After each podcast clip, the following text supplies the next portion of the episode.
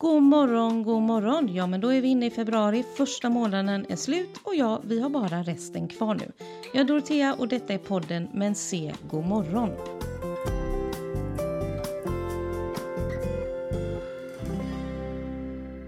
Februari är kärleksmånaden, i alla fall om man utgår ifrån att alla hjärtans dag är i februari. Jag tycker ju att vi ska vara kärleksfulla alla dagar under året. Men tankarna går ju ändå lite mer till det här med att vara kärleksfull och hjärtan och sådant i februari.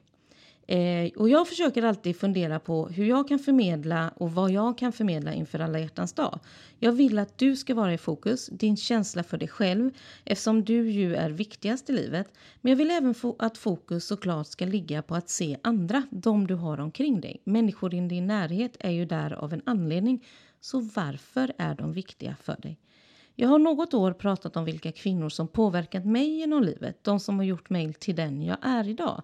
Viktiga människor som påverkat mig på något sätt. Och det är inte alls så dumt att lista dem och se vad man har fått ifrån de här kvinnorna. Det kan vara kända personer och det kan vara okända. Alltså människor som du har på jobbet eller i din vänskapskrets. Varför är den här människan viktig för dig under just den perioden i livet då den här personen fanns i närheten?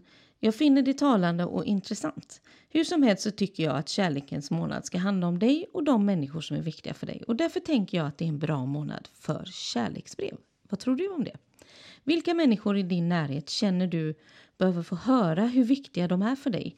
Vilka människor har påverkat dig på något specifikt sätt? Låt dem få veta det. Så vi skriver kärleksbrev till dem helt enkelt. Skriv en lista med namn på de personer du kommer på som du har i din närhet som på något sätt är viktiga. Och skriv också sen vad de betyder för dig och vad de har lärt dig. Jag kan tänka mig att du kommer se att de har något olika allihop att bidra med. Och det hela blir som en cirkel.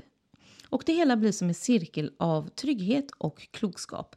Någon av dessa människor kanske du träffar ofta medan en annan lite mer sällan. Jag har det så i alla fall i min vänskapskrets. Att jag till exempel har en tjejkompis som jag träffade när jag var barn. Vi bodde i samma område. Vi är fortfarande vänner efter alla dessa år. Men vi träffas kanske bara en gång om året. Och oftast är det inte ens att vi har bestämt att vi ska ses. Utan jag går in på hennes arbetsplats. Hon är där. Vi pratar en ganska lång stund fast hon är på jobbet. Och sen går jag därifrån. Och det känns alltid som att vi pratade senast igår. Och efter den gången så kommer vi antagligen inte ses igen förrän om något år. Och sen har jag andra kompisar som jag liksom saknar så fort jag lämnar rummet där de är. Och jag tycker att det är lite så det ska vara. Det är så vänner funkar. Så kolla av vad de här människorna du har i din närhet som är viktiga för dig. Vad de bidrar med till dig och vad du bidrar med till dem. Och tänk på att de människor du har omkring dig, de ska bidra med energi till dig. De ska bidra till bra saker. Om det är så att du har vänner som liksom mer stökar till än vad de bättrar på, ja då kan man fundera på om det är vänner man ska ha. Men det är ett helt annat kapitel. Nu är det kärleksbrev vi håller på med. Och då ska du uppmärksamma de människor som är viktiga för dig. Så jag skriver din lista och skickar ut dina kärleksbrev till de här människorna. Och om du vill skriva fysiska brev eller vykort, det skulle jag föredra. Men du väljer själv, du får absolut skriva ett mejl, det går bra.